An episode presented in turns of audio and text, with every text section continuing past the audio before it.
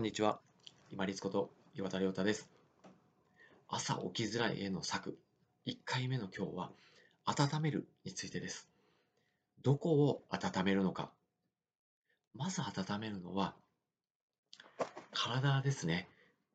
夜、もしくは起き上がるまで寝てるときに、体温って少しやっぱり下がってますよね。その状態で、例えば二度寝したり、ギリギリまで寝てると、急に起き上がることになるので、これは体に負荷がかかって当たり前ですよね。で、私も朝起きづらい時っていうのが以前はありました。もう今は毎朝4時、4時半に起きてるので、だいぶ慣れてはきましたけども、それでもやっぱり寒い時っていうのは辛いんですよね。でまず体を温める時にどうするかというと、天井向かってこうやって寝てますよね。そしたらこう、手をまっすぐ垂直に上げて、ブラブラブラブラっとしたり、少しこうやって自分でマッサージをするんですね。で、このマッサージも手、もしくは足ですね。次は足。足は、膝をこうやって立てる。膝を立てて、そして横に倒す。そうすると体がこうやってよじれますよね。こうやってよじれてる間に少しずつ筋肉がほぐれて、で血流が増してくると。で、体が温まってくるっていう感じですね。で、先ほど手をマッサージした時のように、足も、例えば、ふくらはぎから太ももに向かってずっとマッサージをして、そうすると、心臓への血流が増してくるので、少しずつ体が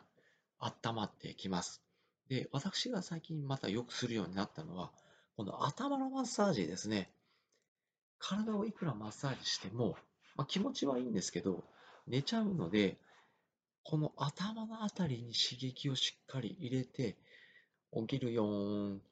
もうすぐ起きるよーんというのを自分で意識をする形ですね。そして、この目の周りもぜひ軽く押さえながらマッサージをしてあげてください。東京都のどこかの学校だったんですけど、あれ高校だったかな？ごめんなさい。ちょっと名前忘れてしまったんですけど、朝、こうやってマッサージをしていっただけで、視力がかなり回復したという例もあったみたいですね。まあ、たまたまかもしれないですけれども、まあ、血流が良くなって、そして視力が上がる、まあ、意識が集中し視力が上がるということもあるのかもしれませんよね。この頭、目のマッサージもやっぱりこう、今から起きるよっていうのを体に意識してあげる。っていうので大事なんじゃないかなと思います。そして体が少し温まった後、大事になってくるのは、部屋が温まってるかどうかなんですね。これはこと、この寒い季節に関わることなんですけども、外の部屋が寒いから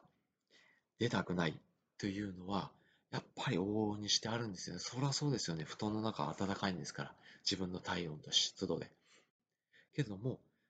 我が家でもうずっと数年使っているのは、もうエアコンの入りタイマーを使って、自分が起きる時間に部屋を温めるようにしています。で、入りタイマーにつけておくと、エアコンが動くときに、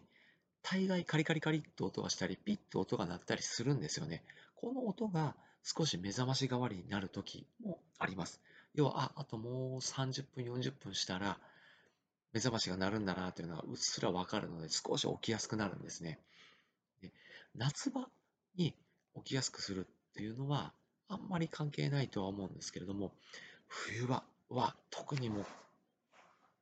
室温が下がって布団から出にくいのでできればエアコンの暖房を入りタイマーにしておいてそれで起きやすくしましょう確かにもともとあんまりエアコン好きじゃないっていう方もいらっしゃると思います。空気が乾燥するからですね。そういう方は、入りタイマーだけにしておいて、あとは消して、例えばこたつにしてもいいですし、あと足元を温める内容にしてもいいと思います。私、あの、電気アンカーを少しこうくるんでですね、足先を温めるような装置をちょっと作っておいて、で、それに足を刺して、で、過ごすように朝しています。朝、温めるのは、まずマッサージ、ストレッチをしながら自分の体を温める。そして室温を、特に冬場暖かくして、ぜひ、スッと